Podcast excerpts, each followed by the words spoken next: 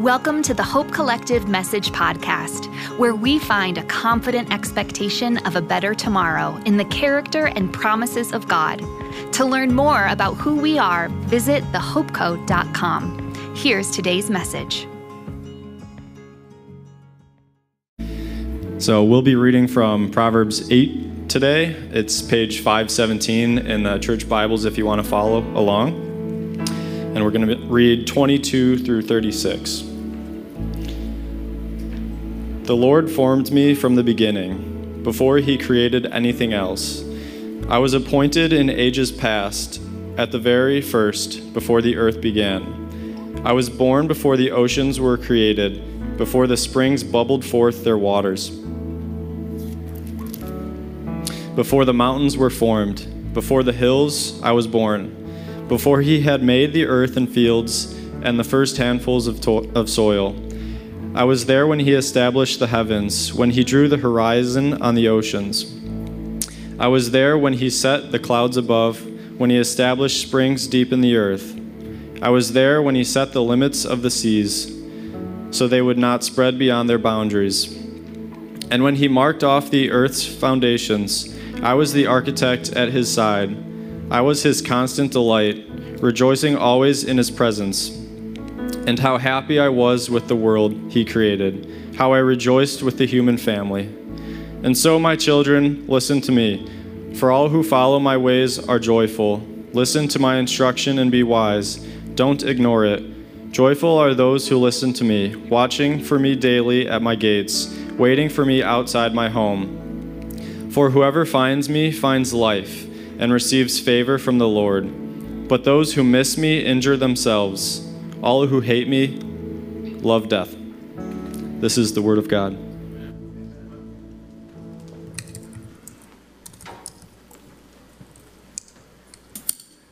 This is the question that every one of you today are going to have to answer. Who is Jesus? you are claiming to be a follower of Jesus, and yet you aren't fighting for the equality and dignity of your black and brown neighbors, of your queer neighbors, of your women neighbors, then you are not following in the path of Jesus. And according to the Bible, you do not. Jesus would have been a radical leftist. But if you took Jesus and put him in America as a modern day version of who the Bible, who he was in the Bible, far too many people that claim to worship and love him would actually hate him. Jesus is not who people think he is, okay? If Jesus claimed to be God knowing he wasn't God, then he's a liar. And we will have to say, Jesus, you're a liar. This was an exalted being, which means he no longer had to reincarnate. Is Jesus God or the Son of God? Well, let's explore the Bible. Christian denomination teaches that Jesus and Satan are brothers. Stay to the end. This guy looks pretty kind, and I think Jesus would have looked kind and. Our God? If not, what are all these churches for? And who is Jesus' dad?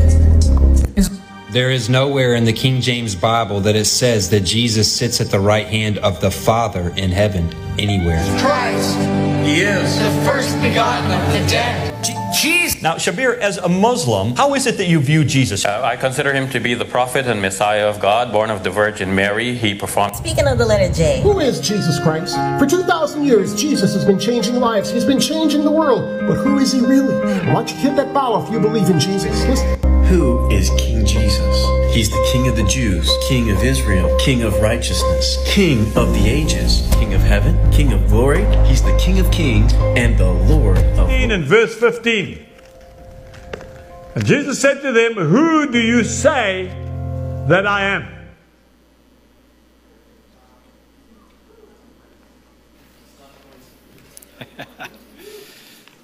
Is anybody's head spinning after that? we'll get, get into that in a second. I had somebody come up to me after the first service and said, um, Who are you?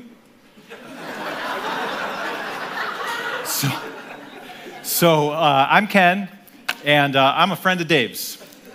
That's, that's kind of about it.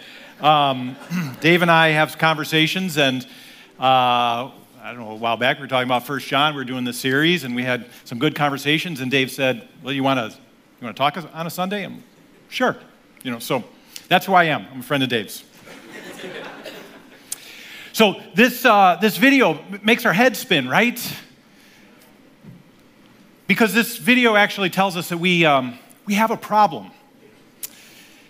And it's, a, it's actually a really serious problem, and it's a, a, it's a problem that I think everybody in this room is affected by, is being affected by. Certainly in the body of Christ, we are being affected by it. And it's a truth problem. It's a truth problem. We have so many voices speaking to us all the time, making truth claims about what is, how things should be, how things ought to be, what this is, what that is. We have a truth problem. So it's interesting. Uh, a couple of months ago, I was at my son's commencement address, and the speaker, uh, as he was talking, he, he said we have a, um, what he called, we have a problem with truth decay. Truth decay. And I thought, oh, that's really interesting. I've not heard that term before. Truth decay. What was interesting, though, is that he went on to say truths that I didn't quite agree with. so I'm like, okay, you're proclaiming truth decay, but I'm not quite sure what you just said is true. So I went home and I looked up what is this truth decay because it fascinated me. And it's actually a term that was coined in 2018 by a group of sociologists who were observing what was going on in our culture and so they, they came up with this idea of truth decay. And what they, what they found was that there's four primary trends taking place in our world or in our cultural culture. Uh, trend number one, an increasing disagreement over facts. How many of you have experienced that dilemma? A blurring line between opinion and fact so that we can no longer tell the difference between them an increase in the volume and influence of opinion. Case in point, our video. And a decreasing trust in formally respected sources of facts. The author identifies this truth decay as a major concern for the future of our civil discourse, right? So, I mean, how do we actually talk and have conversations with one another if we don't know what's true? or maybe we don't even understand truth. But then I started thinking, okay, and as much as these people are identifying this thing called truth decay, we're also told that we should follow our truth. Okay? But we need disinformation panels so that we can stop the spread of disinformation. But truth is relative and is really only a tool used in the power game. But we need censorship to stop the spread of disinformation because it's dangerous. We're told we should follow the science. Problem is the science primarily is a process of disagreement that is supposed to lead us to the truth. So, again, whose head is spinning with all these different messages? Which is it? Is there truth decay, which would suggest that there's a truth that is actually falling apart? Or are we supposed to follow our truth? You know, like whatever I feel, that's what's true for me.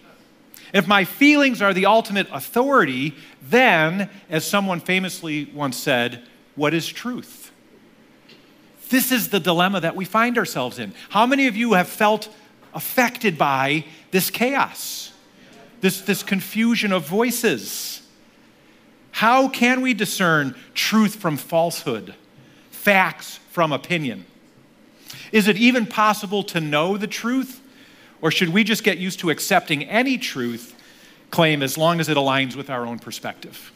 It makes me feel good. And if we do that, what happens to the gospel?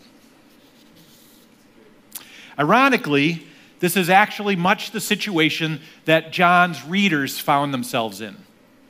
There's an occasion for John's letter that we haven't really talked much about so far, um, uh, that, that there was something going on that John actually felt it necessary to explicitly address. And what John's readers were experiencing was very much what we're experiencing in this chaos, this chaos of messages, this chaos of understanding about truth, not truth, that sort of thing. So let's dive in, and uh, we're going to read. So if you want to open your Bibles to 1 John, we're in chapter 2, and we're going to read 18. Uh, 18 through 36. Uh, I'm sorry, 18 through 27.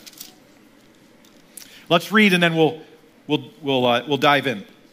John says, Children, it is the last hour, and as you have heard that Antichrist is coming, so now many Antichrists have come. Therefore, we know that it is the last hour. They went out from us, but they were not of us. For if they had been of us, they would have continued with us. But they went out, that it might become plain that they all are not of us. But you, there's a couple of points I want to focus on, and this is, this is one of them. But you have been anointed by the Holy One, and you have all knowledge. I write to you not because you do not know the truth, but because you know it, and because no lie is of the truth. Who is the liar but he who denies that Jesus is the Christ? This is the Antichrist, he who denies the Father and the Son. No one who denies the Son has the Father. Whoever confesses the Son has the Father also. Let what you heard from the beginning abide in you. If what you heard from the beginning abides in you, then you too will abide in the Son and in the Father. And in this is the promise that He made to us eternal life. I write to you these things. I write to you about those who are trying to deceive you. But the anointing that you received from him abides in you, and you have no need that anyone should teach you. But as his anointing teaches you about everything, and is true and is no lie, just as it has taught you, abide in him. All right, so let's dive in. What's he, what's he trying to tell us? So let's start right off the bat in verse 18. John identifies that uh, Antichrist, although he says it's not one Antichrist, there's many Antichrists. And what he's not, ref- he's not referring to a whole bunch of little Damiens that are running around. Anybody remember Damien? Little kid with a 666 on his head, right? There's not a bunch of Damiens running around. The idea here in Antichrist is just literally those who oppose Jesus. It's literally what he means, those who oppose Jesus.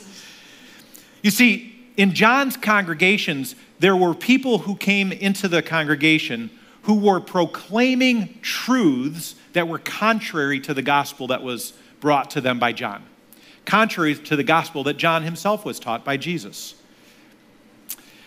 These people came into these communities um, and, and disrupted them. They were opposed by John and the leaders, and so they left. However, they seem to have shaken the communities quite a bit. So, a lot of what John has written to us so far is really addressing this situation, this, this confusion. Again, stop and think about how we have been affected and hear these words as if they're written to us. John writes, we've already covered this. He, he seems to have shaken these communities, perhaps by creating doubt.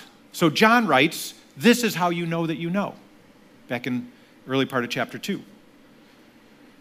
Perhaps they were creating confusion so John's going to say in chapter uh, 3 so you can have confidence at his appearing. They certainly had caused hurt. So John writes, How can you say that you love God and hate your brother? These people claimed, among other things, that Jesus was not the Messiah. They claimed that he could not and was not incarnate, in other words, God in the flesh. He, they claim he wasn't that. Couldn't have been that. They claim, he, they claim that Jesus was a revealer of secret truth that they knew and ordinary Christians did not. This is actually fascinating because it's as if they were saying, hey, Jesus didn't tell you the whole story, and we have the rest of the story. They were claiming that.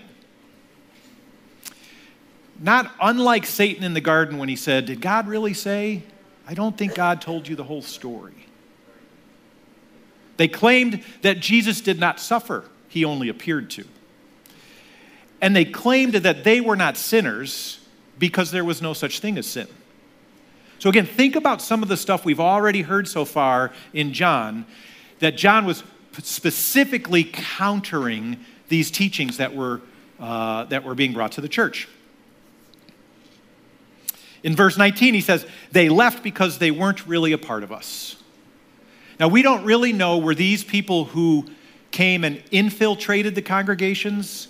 We don't know if these were people who uh, saw that the con- these congregations were starting up and so, uh, yeah, so they wanted to come in and sow dis- disruption, or were they already members of this community and somehow or another got led astray? We're not really sure. All we know is they came, they sowed disruption, and they left. And they left John's congregations in, in a bit of turmoil, in a bit of confusion. I can really just imagine what kind of TikTok videos they would have created. Be interesting to see. Hmm. Much of what John encourages in this letter is a direct address to either what these people were claiming, how they were living, or the effects that they had on the community. And they were much like us. They were getting confused because of the many voices claiming to have truth and knowledge that we should follow and believe. So, how can we know? How can we know? Who can we trust? How can we identify whether or not somebody is credible enough to listen to or not? Well, John tells us how we can know, and he also tells us how we can discern whether other voices know. So let's keep going in the letter. Let's look at verse 20. But you have been anointed by the Holy One, and you have all knowledge. Interestingly enough, this is very similar to what Jesus says in John 16, uh, chapter 16, verse 13. Jesus says, When the Spirit of truth comes, he will guide you into all truth. It's a very similar idea that John is proposing. In verse 21, he says, I write this to you. So again, this is, you always want to look at the I write this to you passages because he's making clear the impetus of his writing. I write this to you not because you do not know the truth, but because you know it, and because no lie is of the truth. And then in verse 27, he says, You don't need anyone to teach you, but his anointing teaches you about everything.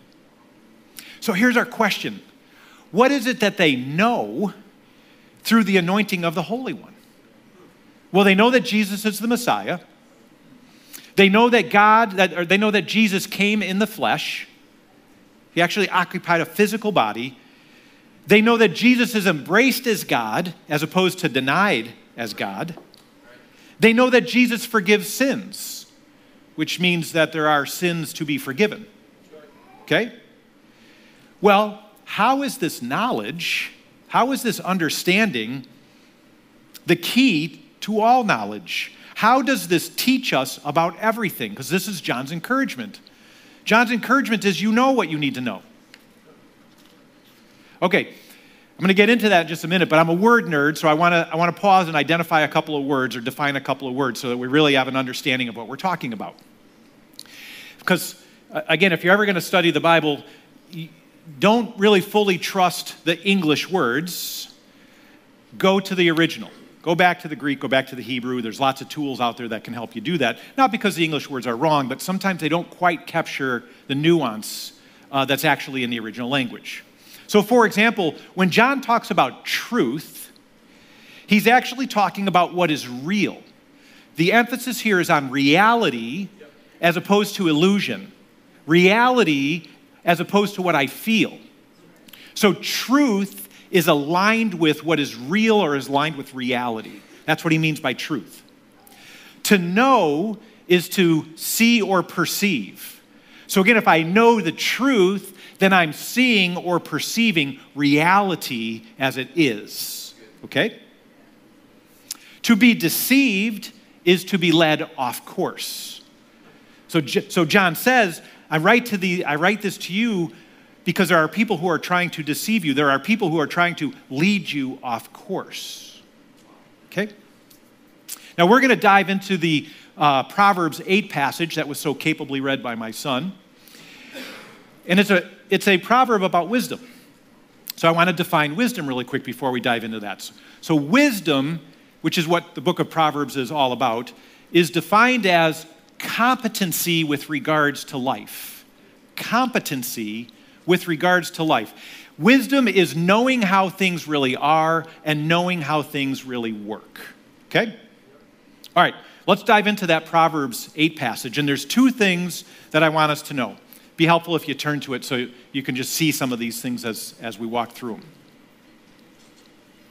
The first thing that we need to pay attention to is that this is actually a creation account.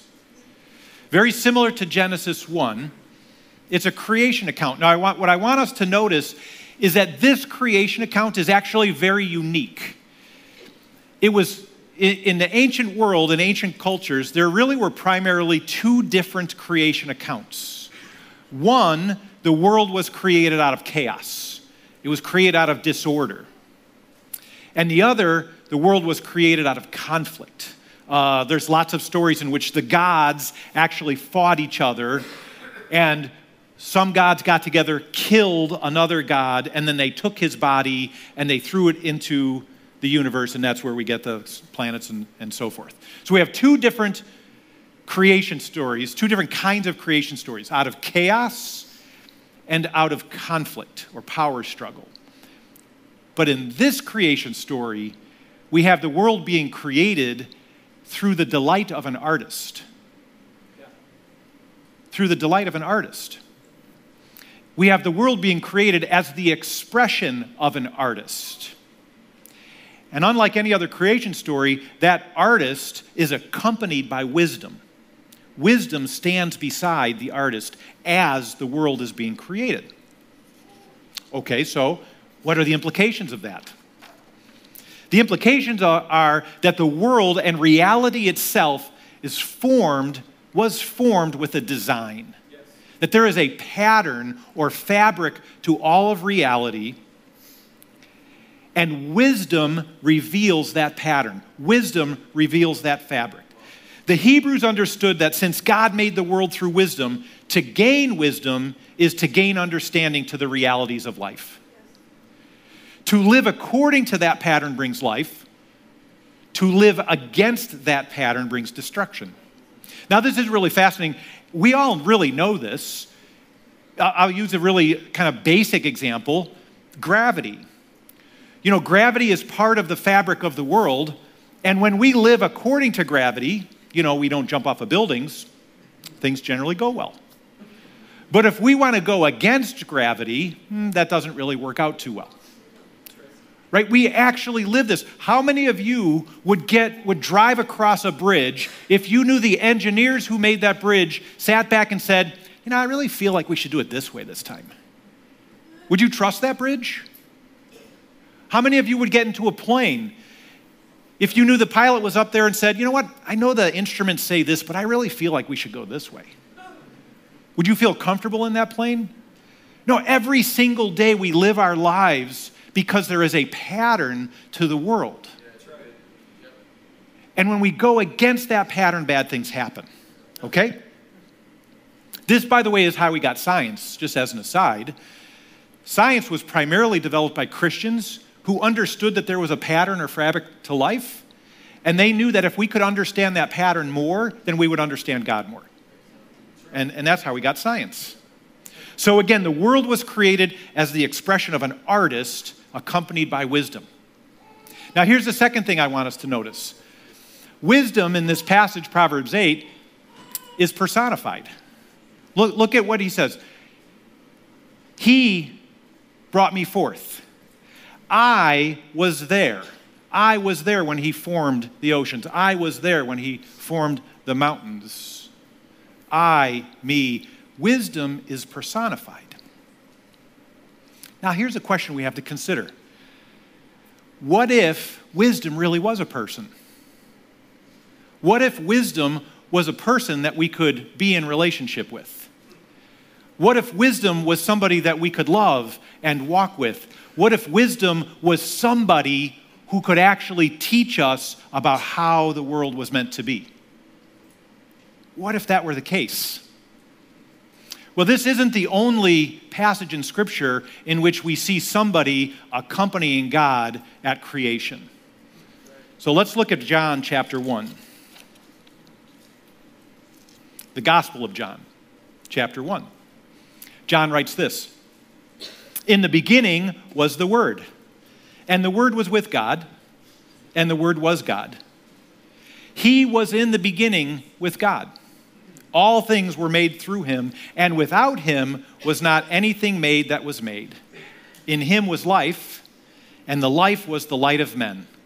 The light shines in the darkness, and the darkness has not overcome it. That's right. Jesus is the wisdom of God. Jesus is God's wisdom personified. And I don't have time to get into this, but actually, all throughout the New Testament, the New Testament writers echo the same sentiment Jesus is the wisdom of God. I'll just give you one. Paul writes in Colossians 2, verse 3 Christ in whom are hidden all the treasures of wisdom and knowledge. So, what is John saying?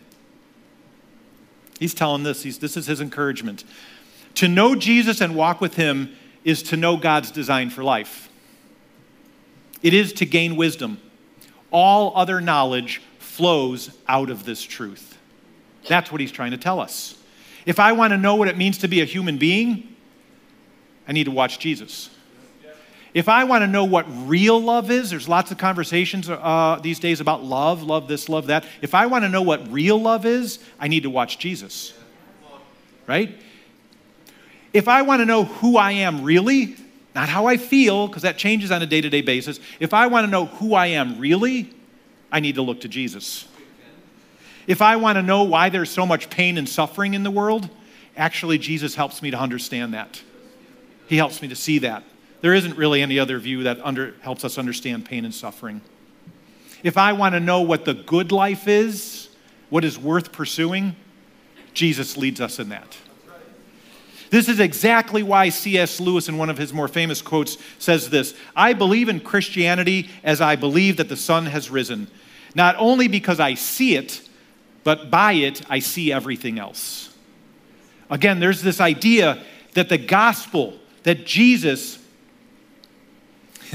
really is the key to opening the door to understanding life, to understanding human beings, to understanding how things ought to be.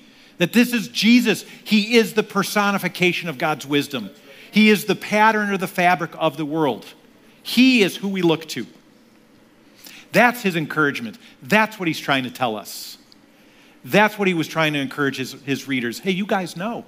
Jesus didn't hold anything back from you. There was no secret truth that you had to go to some guru to find. He told you what you needed to know. That's the beginning of knowledge. So who do we listen to? Who do we listen to? Who do we who do we find credibility with? Look, if I got the dreaded diagnosis of cancer, I'm going to want to find a doctor who specializes, who's an expert at diagnosing cancer and treating cancer. But that doesn't mean that doctor is going to help be able to help me know how to process cancer. Is going to help me to know how to live with cancer or die with cancer. So I'm a counselor by profession, and a couple years ago, uh, I was working with a woman who was uh, struggling with cancer. She had the cancer diagnosis. She had gone through treatment after treatment after treatment, and it wasn't really helping her much. And the treatment was actually like she, she just wasn't living. Some of you may know that process. She was really just surviving. And she had this perspective. She said, Why am I fighting to hang on to life so much when when I know I'm going to be with Jesus when I die. And so she wanted to stop treatment. And it was really interesting because the medical community, the doctors that she was with, it was like, no, you, you can't do that. We got to try this. We got to try this. We got to try this. We got to try this. Her family members were like, no, you can't do that. We got to do this. We got to do this. We got to do this. And, you know, it obviously was a struggle, but she wasn't living, and she recognized that. And she she had this thought I'm going to see Jesus. I'd like to actually prepare myself with a clear mind as I, as I get there. Right? I want, I want to go a, to a doctor who knows how to treat this, but he's not necessarily going to be able to tell me how to, how to live well or how to die well. If my car breaks down, I want a mechanic who knows what they're doing, but I'm probably not going to look to them for marital advice. And I apologize to any mechanics in the room.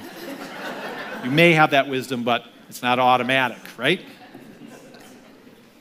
If I really want somebody to help me understand the Christian life and what it means to develop as a disciple of Jesus, am I really going to listen to some TikTok person? Is that really where I'm going to go for wisdom? No. Here's where John told his struggling and confused readers and what he tells us. If you know the truth about Jesus, that he was God in the flesh, that he is light and in him there is no darkness at all, that he suffered and died on our behalf, that he forgives sins, again, meaning there are sins to be forgiven, that he is God's perfect example of what it means to be human, and when we abide in that truth, again, what he tells us, when we abide in that truth, meaning we desire to love and follow him, which leads us to a life of turning away from sin, which leads us to grow in our capacity to love our brothers and sisters,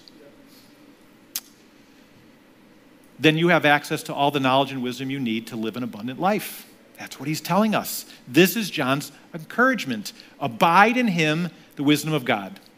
And if you are trying to figure out who is credible enough to listen to about the abundant life in Christ, including me, including Dave, including Alex, including anybody else who steps up here, you need to be paying attention to some things. Not just what we say. This isn't, this isn't not just about if you believe the right things. That's most certainly part of it. Clearly, John says that's, that's a part of it. But in believing the right things and in abiding and in uh, abiding in those beliefs, we are walking in a particular way. That's where we have credibility. You have to watch how we live. Now, don't watch for perfection. I will let you down. Dave will let you down. Right? Yeah. We'll let you down. Look at how we handle those things. How do we respond to failures, our own failures and others' failures? How do we res- respond to trials, to difficulties, to suffering? How do we respond in the care of our brothers and sisters? Watch. We need to watch and pay attention because that's how you know we have credibility. It doesn't mean I'm going to dis- dismiss somebody automatically. That's not what I'm saying. It doesn't mean we dismiss them automatically, but I do have to be skeptical. I do have to listen with a critical ear. What are these people teaching about Jesus? How much does that align with the gospel, with, with what Jesus clearly laid out about himself? And how much does that influence how a person walks? Hmm. How do we acknowledge sin and struggles? How do we handle adversity? Pay attention to what we proclaim about Jesus. Because again, John's encouragement is you have no need for anybody to teach you if you've been anointed by his Holy One. You have access to all knowledge, meaning you have access to the wisdom of God, the way life was meant to, be lived, the pattern the design that God intended for us to have. And when we find it, we find life.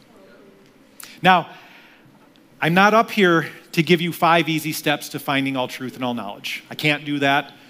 Uh, it, it actually would be pointless to do that. What I am saying is, we have wisdom personified in the person of Jesus, the perfect human, who shows us what it means to be human, who shows us what it means to walk with the Father, who shows, it what, shows us what it means to have an abundant life. And what I am encouraging you to do is press into Him, pursue Him with all that you have. Understand what, the, what scriptures reveal about Him and learn how to walk with Him. And that's a lifetime. That's a lifetime of us learning how to do that, growing in wisdom, growing in understanding.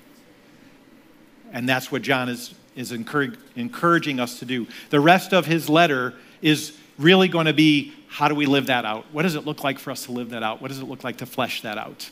Okay. Jesus, the wisdom of God, the perfect human who came to show us how to live the way, God, the way God intended his people to live. Let's pray. Oh, Father God, I'm so grateful.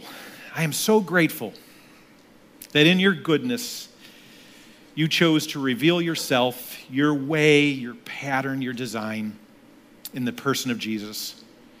I am so grateful that He made Himself available to us to know, to learn from, to draw close to, and to walk with. And I pray, Lord, that you would give us the courage, the courage to press into that truth, the courage to fix our eyes on Jesus, who is the author and perfecter of our faith. And I pray, Lord, that in so doing, we would draw more deeply in love with you, which would enable us to more deeply love each other, and that we would be a light to the world as a result of that. Pray all these things in Jesus' name. Amen. Amen. I would like to uh, speak a benediction over you guys, so if you would please stand. A benediction is really just a, a prayer for you as you go. And this is coming out of 1 Thessalonians. Now may the God of peace himself sanctify you completely, and may your whole spirit, soul, and body be kept blameless at the coming of our Lord Jesus Christ. He who calls you is faithful, he will surely do it. Have a great Sunday.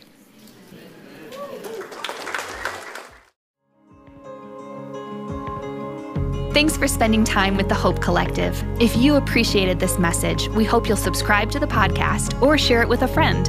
You can also leave a rating or review, which will help other listeners find us online. Thanks again for joining us.